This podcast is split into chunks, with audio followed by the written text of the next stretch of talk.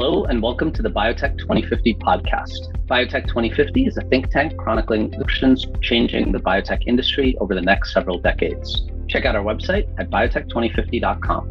I'm Rahul Chaturvedi, co founder of Biotech 2050, and today's host. I'm also the founder and CEO of Clora. Clora is a tech platform solving the talent crisis across the life sciences industry by democratizing access to the world's best expertise. I'm excited to welcome Joel Schneider, Chief Operating Officer at Solid Biosciences. Thanks for joining us today, Joel. Well, thank you for having me. Our pleasure. So, to start off, Joel, would love to understand the arc of your career and how you got to where you are today. Sure. Well, I'm a muscle and stem cell biologist by training. I've been seeing musculoskeletal diseases for the last 15 years or so. We founded Solid about eight years ago. I founded it coming out of a postdoc alongside our CEO, Ilan. I joined the company originally as an R&D analyst. Not a lot of people know the original founding and history of Solid Biosciences, but actually at the onset, we were had this vision of a venture capital firm, sort of seeding investment in early stage opportunities to accelerate the development of promising therapies for Duchenne muscular dystrophy. At the time of Solid's inception, uh, there were very limited options for Duchenne patients. And we made the argument to our Clora founders that it made sense to transition to an operating model, change the name from Solid Ventures to Solid Biosciences. And over the years, evolved my role as the company needed, largely in IND enabling activities for our lead program. I then built out a division of the R&D core focused on early stage, high risk, high reward biology, sort of focusing on what would be the next generation modalities behind our lead efforts and most recently transitioned into the operating role as chief operating officer, where I oversee technical operations, general corporate operations, communications, investor relations, all that kind of fun stuff. All that being said, and I think most importantly, we founded Solid to develop therapies for Duchenne muscular dystrophy. That's our singular focus. And we're currently in the clinic with our lead program. It's called SGT001. And that's a AAV9 capsid mediated delivery of a, a surrogate for the gene that is mutated and not functioning appropriately in Duchenne patients and delivers ultimately a protein surrogate that can rescue the muscles from damage. And so my career trajectory has really been one that's largely met the needs of the organization that I work for. It's been about eight years. And I would say that every day I'm learning something new and always excited by the challenges in front of us. And Joel, how did you and Ilan first meet? That's a good story. I was in the middle of a postdoc in uh, Amy Wager's lab at the Harvard Stem Cell Institute, and I was really happy and enjoying the work I was doing looking for small molecules that could enhance muscle regeneration, really largely falling in line with my background and general research interests. I had a very crummy LinkedIn profile. I think it said PhD Duchenne, something along those lines. And Ilan reached out to me and said, Hey, I have a son with Duchenne. I'm moving my family over to the US. I'm going to start a company to try and develop therapies for this devastating disease. Would you like to meet? And, you know, we met on the Harvard campus for a coffee. I shared with him a copy of my thesis. I don't believe he actually read it. I think he read the introduction or the, the acknowledgement section, which thanked my mom and my dad for supporting me through the efforts. And I thought, what an amazing way to leverage my research experience to ultimately the benefit of patients. I've always been a, a translational researcher. I've largely been focused on areas where I felt that basic research could meet therapeutic need. And I felt like this is just a fantastic way to kick off my drug development career and join Ilan on this uh, really important mission. And I'm really grateful to still be doing that today. And Joel, you've certainly had quite the rise since you first started at Solid, and you've had a number of different roles. I'm curious as you step into, you know, let's say like a director of R&D for the first time or CTO or now more recently COO, how do you go about understanding what that role entails and the support system that you have around you? You know, I think the support system is the largest part of a successful organization. I've always been more of an enabler and an integrator less definitively the subject matter expert.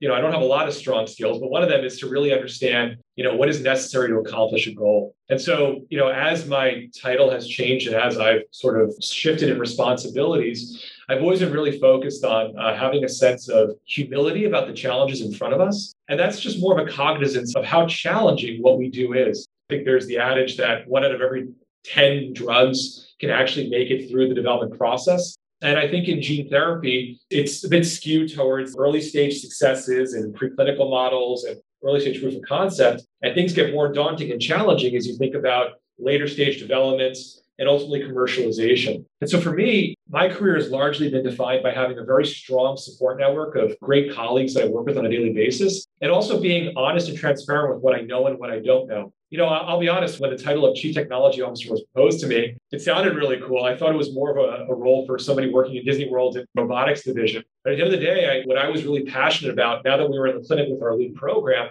was this idea of leveraging what we had learned even in the first few years of development and beginning to apply that to high risk, high reward, early stage technologies. Ultimately, with the notion that as we were evolving our pipeline, there'd be a lot of good data coming out, a lot of interesting research, and a lot of good collaboration that we were making. And it's another area we're, we're really proud of and solid. And then we could apply that as we moved forward. And so for me, it's always been about recognizing who are the smartest people in the room, but also really identifying who are the best collaborators in the room.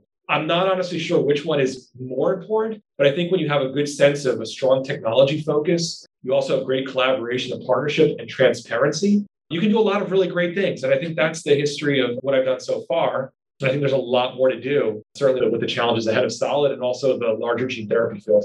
Yeah, and over the last, you know, eight years or so, I'm sure you've learned a ton about gene therapy and the challenges and opportunities that it presents. Would love if you could set the stage for us in terms of what you're seeing out there in terms of R&D efficiency as it relates to gene therapy and also just challenges in operating in that space. It's a great question. I think first and foremost, what we're seeing is every day, and this is this is not something new, but such a rapid and evolving rapidness of the translation of basic research into clinical development. It's robust and it's, it's pretty amazing. I think at the end of the day, as we look at the field of gene therapy, it's an amazing case study where when we were generating our early animal model data that was supportive of our IND enabling efforts, that data suggested that you know AAV based gene therapy was incredibly promising and that these were non-pathogenic viruses that could be rapidly harnessed to incorporate genes of interest and used as very powerful delivery vehicles. And I think largely that thesis has played out, although not without you know challenges in the field across the spectrum of, of general drug development. It's more the sign of a nascent field of development, less the sign of challenges that we can't overcome as a field. And so, what, what do I mean by that? Let, let's take it part bit by bit. Know, certainly in high dose systemic gene therapy, there have been many challenges across the way. You know, we at Solid certainly had a number of those safety challenges that we've learned from, and importantly, improved our strategies as we move forward upon as well. The animals that we've all worked with aren't necessarily representative of, of what we've seen in the clinic so far to date. And so it's really important to learn not only from our preclinical models, our in vitro models, it's really important to be in a cycle of constant evolution and learning one of the first things that we did at Solid, we decided that the preclinical data and the notion of using systemic gene therapy to treat a disease like Duchenne was relevant. We brought together all of the relevant stakeholders. And this goes back to my, my notion of being collaborative and also having the smartest people in the room, but being inherently collaborative. And, you know, we brought together all the major players Jim Wilson, Jude Samulski, Barry Byrne, Lee Sweeney, all the guys that were really focused on developing promising gene therapies. And Jude, at the time, put up a slide that showed this cycle of, of learning and cycle of, of evolution of drug development, whereby you start with an idea, you test it in animal models, you take it into the clinic, you learn from what you experience in the clinic, evolve and go back to basic research, and you keep repeating that cycle until you really refine your product. And I think what we've seen in the last seven or eight years, especially in the gene therapy field, is this evolution of refined drug development based on constant learning and evolution of our understanding. And when I think about R&D efficiency, I think about translatability. I think it really is going back to this notion of being humble with what we're learning. Honestly, understanding that this is an evolving field and we're still very much in the early stages, and that we have to be open and agnostic to the data that's in front of us and apply it meaningfully to advance our programs forward. Great. Thanks for that background, Joel. Going back to the founding, you know, being patient centric is something that a lot of biotechs tout as a value, but it certainly hits very differently when the CEO's family is directly impacted by the disease that the company is working on. I'm curious if there are any lessons learned or advice that you would provide to other biotechs in terms of what it truly means to be patient centric and how to embody that value across the company. Well, let me first say that I think everybody in drug development, and certainly in all the biotechs that are working as hard as we are to develop promising therapies for patients with unmet need, we're all patient centric. It's why we do what we do. I think what we do on a daily basis is too hard to not have that motivation be a major driver. That at the end of the day, the work that we're doing will ultimately make other people's lives better. So I think we're all patient centric to start with. I think the immediacy that we at Solid are faced with on a daily basis, where we know that we have a leader in our organization alongside many others that goes home to a very unique challenge on a daily basis, draws a, a real immediacy to how we operate. And I think that permeates across our entire culture. We designed our first clinical study for SGT001, our lead program. We designed it to be inclusive of patients across the entire spectrum of the disease. That includes the youngest patients who are still actually improving on a daily basis, as well as patients that are progressing in their decline. In other words, you know, once patients hit a certain age, their motor function skills begin to decline and cardiopulmonary issues become really prevalent. And I think, you know, based on our understanding of the disease and based on the fact that our CEO on a daily basis was going home to a patient that at that point was still very young and improving, led us to design a study that would capture a wide range of endpoints across a wide range of different ages, understanding that a boy that's in that 47 year old age range with Duchenne is going to have a very different progression or evidence of natural history as compared to an older patient that is no longer able to walk. And so the type of data that we've been generating in this study is across a wide range of assessments that capture potential benefit of the spectrum of disease progression. So we have assessments that capture the ability of patients to walk. We have assessments that capture the ability of patients to breathe. And we have assessments that are really focused on patient reported outcome measures. So, what are caregivers seeing in their children or in their family members that are affected by Duchenne? And are they seeing benefit that is not captured by some of the classical endpoints that we use? And so I think it's that patient centricity, that understanding of the disease, and the fact that our CEO told us very early on I don't believe that the classical assessments are going to be the way that these drugs are going to be approved as we move forward. The disease is too complex and heterogeneous in outcomes to support that. Let us design a study that is really comprehensive to explore many different endpoints. And so when I would describe a lesson learned, I, I, think you know what we see very much today is the rise of platform-based biotechs, which is an exciting way to do drug development right? We have a very interesting core technology, and we're going to identify the way that it can be applied most meaningfully to different diseases. What I would say or what I would urge is that as platform-based organizations begin to explore various indications and you know go after them, take the time to really understand what patients and what patient advocacy groups that are trying to tackle these devastating diseases understand from the disease.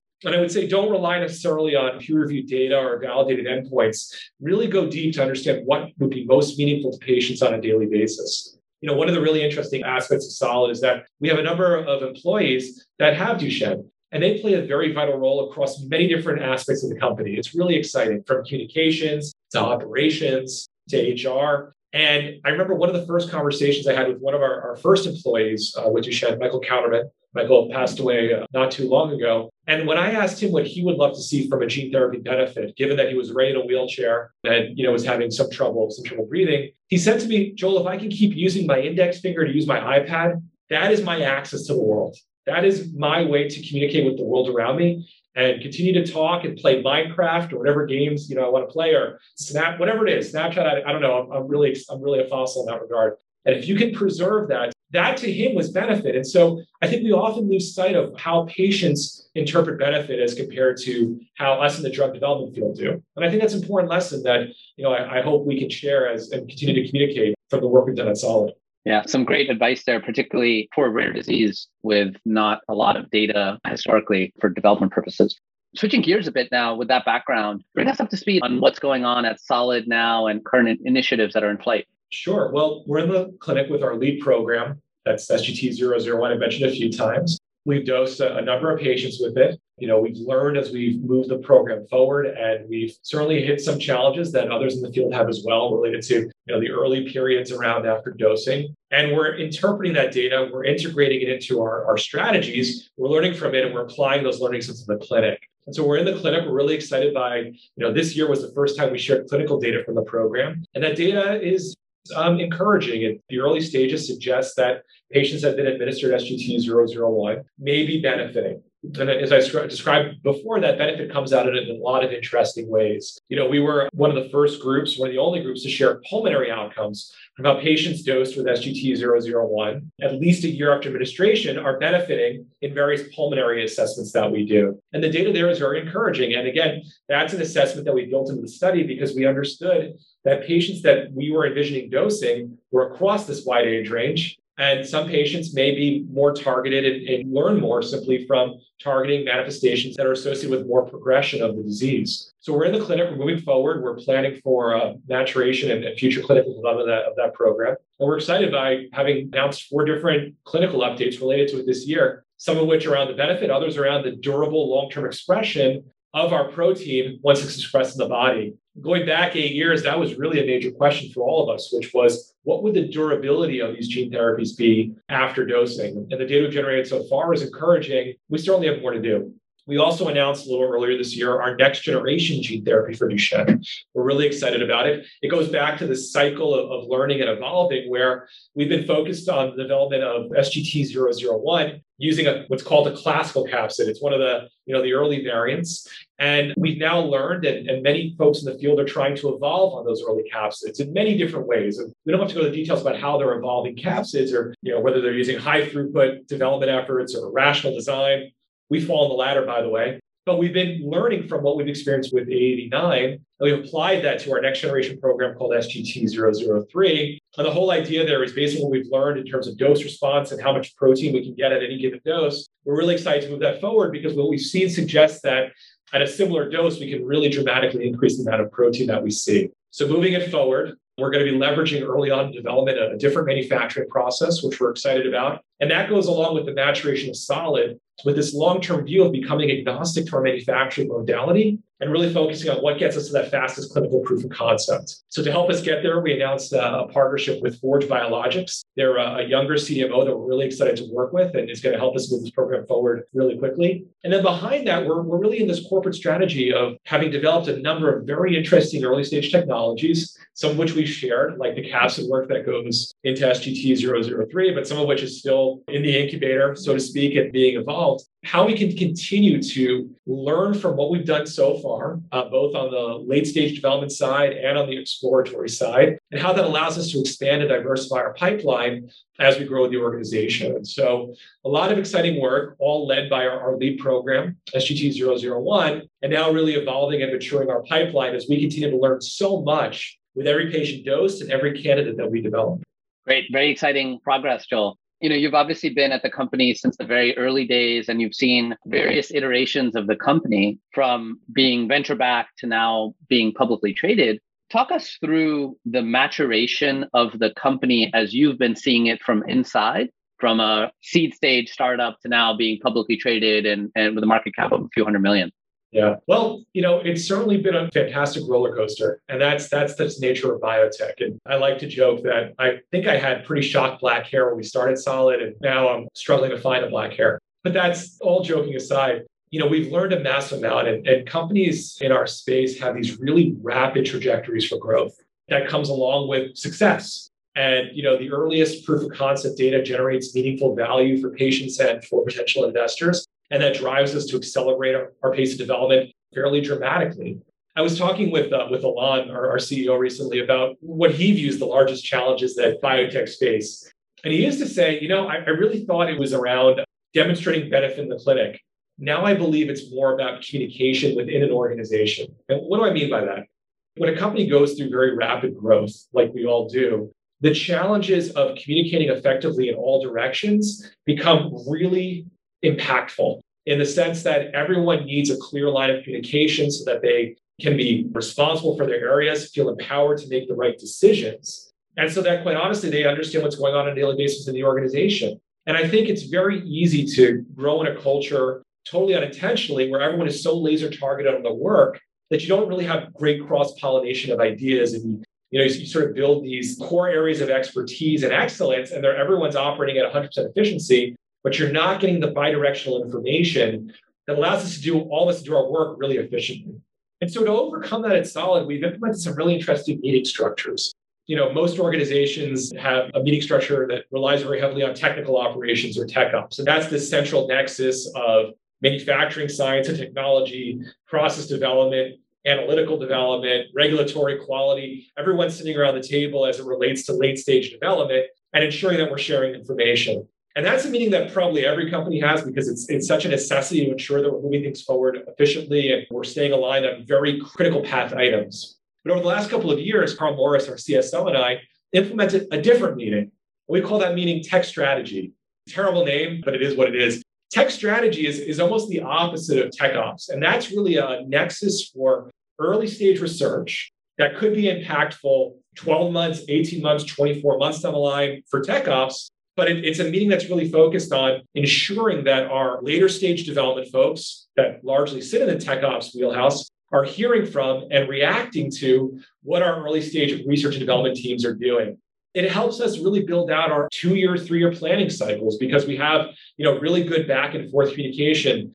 Goes back to the cycle of, of evolving and learning as you develop your program. So, as an example, what are my manufacturing teams on the manufacturing floor seeing and wishing that we could do differently in the future that is really relevant for our research and development teams to know about today so that they could think about implementing and build, building processes that overcome those challenges as we move forward. So that's an example, tech strategy of how we make sure that everyone in the room, all the stakeholders in the room, get equal access to information and can inform each other. And we're empowering the company in a very cross lateral way to make good decision making, empower really good strategic thinking, and make sure that teams across the organization are getting good feedback.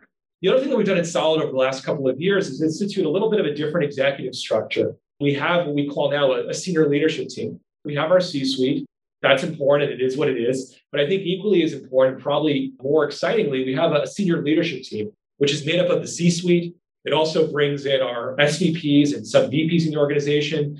And it's really about key leaders in the organization that are responsible for various line functions, all getting together twice a week once about you know general corporate matters the other around program development and targeted metrics and goals and hitting our strategic areas all making sure that we're all aligned again horizontally to keep each other informed, to keep each other honest about development. And again, that goes back to the byproduct of having been a small company, having rapidly evolved the C suite, learning that sometimes the C suite isn't the most informed in the room. And by the way, we probably shouldn't always be the most informed. And that because we're working at such an urgent and, and rapid pace, let's all get together, let's all hear from one another and ensure that we're working with the best information. One of my biggest theses that I operate with is that if you're at a C suite or an SVP or a VP level in a biotech company, you've amassed a skill set that really exceeds or transcends the boundaries of your subject matter expertise, such that you know, my head of analytical development better be the best person in the company at developing assays to understand our drugs.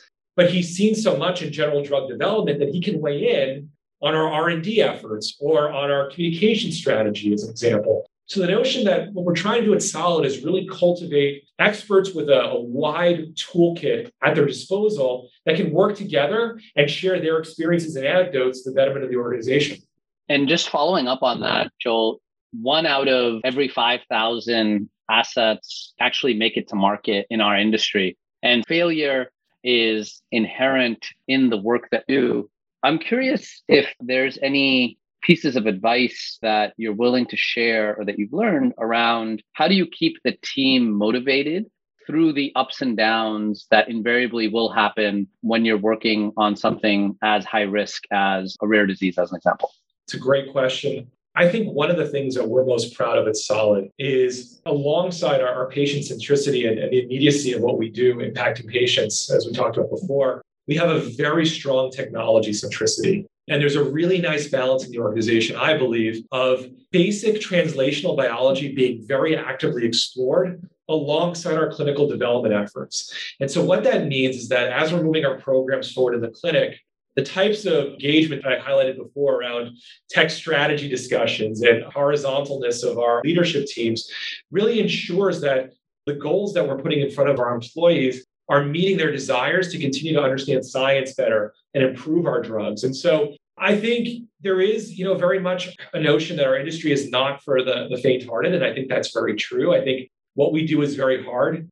We're dependent so much on patient outcomes and then manufacturing the supply to get us those patient outcomes. And we're dependent on cells in a bioreactor to produce the drug that we can use for to get those clinical outcomes. And if those cells don't behave and they get contaminated, what does that mean? So our industry is dependent on basic molecular processes. And so taking a step back, you know, having gone through the process of peer review and getting a PhD and doing postdoc, you kind of get used to failure, but you're not hampered by it you overcome it because you understand that what you're trying to do is to understand the world around you more efficiently. And so I think within reason, within a company like ours, most of our scientists have this sort of multidisciplinary matrix is the wrong word the multidisciplinary set of responsibilities where they're focusing on better understanding our drug development efforts better understanding aav capsid biology better understanding protein expression better understanding endpoints alongside the clinical development so we, we, we try to keep our employees engaged in that way too one of the really cool things that we have once a year and we're in the middle of it right now is science month at solid so every friday especially in our current operating environment we hold a coffee hour where we invite a guest speaker in or we have a guest speaker from the company share some of what you know they're working on or an area of interest to the company. We've had wellness months. We've had folks come in and talk about their patient experience. We've had scientists from other organizations come in, SAP members. But this month is Science Month, and it's an opportunity for all of our employees on the science side to share with the entire company what they're working on and why it's relevant. And you know, it's actually not a focus on clinical development; it's a focus on research and development and all the really great science that our teams are developing.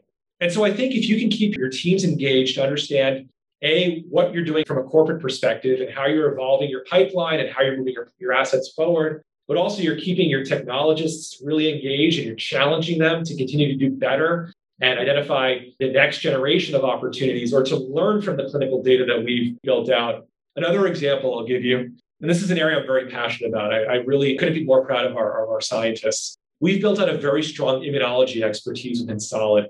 And that's really based on the challenges that we as a, as a gene therapy field have seen over the last few years. And so, you know, we've now built this structure where our immunologists are learning so much from our clinical entry and our R&D scientists are implementing immunology into how they think about refining and evolving our pipeline. And it's just an example of how we've tried to really integrate clinical development and clinical learnings into the earliest stages of development it's an area I could talk about for hours, but I, I am very excited about the technology centricity within Solid. Yeah, you sound very passionate about it. The last 20 months uh, have been a challenge for everyone, both personally and professionally. And if we were to think about silver linings that we have encountered along the way, what are some things that you feel have fundamentally shifted within biotech over the last 20 months that are here to stay? It's a great question. And, you know, I think sweatpants are here forever now. I think they're going to be part of our day. no, I, I do believe that certainly within Solid, within my experience, we're incredibly proud of how our organization has, you know, continued to hit our corporate goals, working through so much adversity.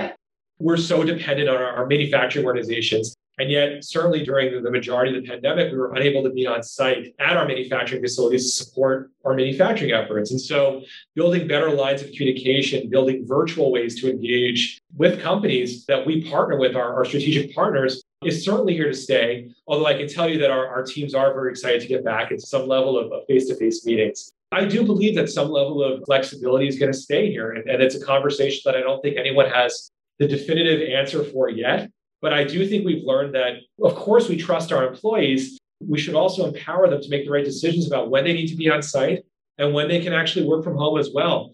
And I think that helps a little bit with work life balance too, right? I think it's really, uh, I love when one of our employees were on a Zoom call and one of their kids Zoom bombs in the back or a pet jumps on screen. It adds a layer of intimacy to how we work. I think when we're always in the office, we sort of forget about that other side of our lives. And I actually think in many ways it's built stronger connections amongst our employees. One of the funny things is that, uh, you know, we've, we've onboarded a number of new folks. We are in a bit of a, a rapid growth trajectory right now, again, at Solid. Our head of analytical development, who joined about a year ago, I now see him fairly regularly. But the first time I met him, I could not believe how tall he was. I just did not expect it based on his. And I, there's so many of these anecdotes about people getting to meet for the first time person and just being so surprised by it. And so I think you know the, the immediacy with which work can, can be accomplished remotely is going to lend to, to more flexibility as we move forward. And I would say it's the benefit of how we operate, given that we a priori make the assumption that all of our employees are motivated and passionate and, and excited to do their work. This is now an interesting way to engage and retain really good talent by offering them some level of flexibility as, as they move forward. I also, you know, on, on the more corporate side of things, I think there will be now a balance moving forward of investor meetings being over Zoom as opposed to in person. I'm not sure if I think it's a bad thing or a good thing, but as much as I love investor conferences and sitting in a hotel room somewhere in Manhattan, I also kind of love being able to do back to back investor sessions from my office at home and then going off and having dinner with my boys. That's also, you know, a nice compelling aspect. I think the pros of, you know, how quickly work can get done is here to stay. I do think that we also, one of the challenges that I've, I've seen over the last 20 months or so is that it's so easy just to go back to back from seven in the morning till six at night with no breaks. And it's harder to kind of build in those breaks that we all take during the day, the water cooler breaks, the walking down the street to Tatte to get a, you know, to get a coffee or something. As we evolve our way of operating, which will be here to stay, we also have to make sure that we're all taking the time back to sort of rest and separate too, because it is very easy to just be totally absorbed and sit at your desk at home all day and, and not take a break. So I think it's here to stay, but I think we also need to evolve how we encourage wellness amongst our employees too in this environment and, and encourage folks to come on site too and, and engage in, in, in face-to-face meetings alongside that because I think they're very healthy. And you know, Solid is in my opinion, one of the more innovative companies in biotech. And knowing you for a couple of years, you know, think deeply about what are the things that are no longer working and how do we continue to evolve. Speaking of that rapid growth that you guys have been experiencing and are continuing to experience, and the much talked talent crisis in our industry, curious what you guys have learned over the last 20 months or, or longer about how best to operate in this world where there's way more demand than supply from a talent perspective. And any nuggets of wisdom you're willing to share? Well, fundamentally, I, I think our talent acquisition strategy has to meet all the challenges that you just described. And, you know, for better or for worse, given what we just described, we've learned that we can operate very well virtually. I'll be the first to admit that I was always biased that being in the center of Cambridge, in the heart of innovation, is the only way to get things done. And now I've learned through necessity that we can expand our recruiting network, actually, a lot largely thanks to your help in many ways, Will. But we can expand our network of how we recruit and we can engage employees across the country, sometimes internationally. That's across roles in the organization and tiers from independent contributors to managers. I think as long as we're engaging in very constant communication we can really expand our, our employee base. And I think our strategy and our acquisition strategy for great employees has evolved to, to meet that. And I think it'll continue to evolve as we move forward. I think it's an opportunity rather than a, a detriment to all of us. And the other side of it is, I think we should be embracing the fact that demand outstrips the supply in the sense that that means we need to be better about how we recruit. We need to offer better opportunities for our employees, better incentives, better meals on site, better access to gyms, better, you know, opportunities to grow responsibility sets. And so I think if we're again learning from our cycle of innovation and our cycle of development, then we're, we're, we're agnostically taking this information in, we're absorbing it, and we're applying it to how we operate. And certainly our talent acquisition strategy uh, is, is now evolving to meet that. And I've been thrilled by how well it's been working out for us. I'll have to buy you a beer for the plug. Thanks. Anytime. So, Joel, to wrap up, You've been at Solid for quite some time and you've had certainly a very diversified career to date. What's one piece of advice you wish you could provide your younger self? Wow. You know, I'll, I'll give you an example. I think the biggest piece of advice I would provide back to myself would be something along the lines of take every event in stride in the sense that this is very much a marathon, it's not a sprint, and that knowing that it very much is a roller coaster. There are going to be amazing days of accomplishment, and there are going to be many days in the middle of failure, for lack of a better word. And trying to not take personally those small failures that, in the grand scheme of things, are ultimately going to lead to success if we're learning from them is something that I probably heard early on in my career, but I probably didn't listen to the way that I should have. And so don't take every failed mouse experiment to heart. Understand that that data, as long as the experiments are designed in a very rigorous and comprehensive way, are going to inform alternative strategies and better ways to perform drug development and to seek opportunities for success. And so continue to have a holistic view of what you're trying to accomplish. Don't lose the forest for the trees and don't cry over a contaminated cell line or a failed mouse experiment. Thanks for that salient advice, Joel. On that note, thanks for joining us today. It was great to have you on to learn about your background and the arc of your career and the important work that you and your colleagues are pursuing at Solid. Thank you very much for having us. Really appreciate it. Thank you for listening to this episode of Biotech 2050. This episode is hosted by me, Rahul Chaturvedi. It's edited and mixed by Megan Lovering. If you enjoyed this episode of Biotech 2050, please subscribe to our podcast and leave us a review. Also, follow us on Twitter and Instagram at Biotech2050Pod. Again, that's Biotech2050 POD. Until next time.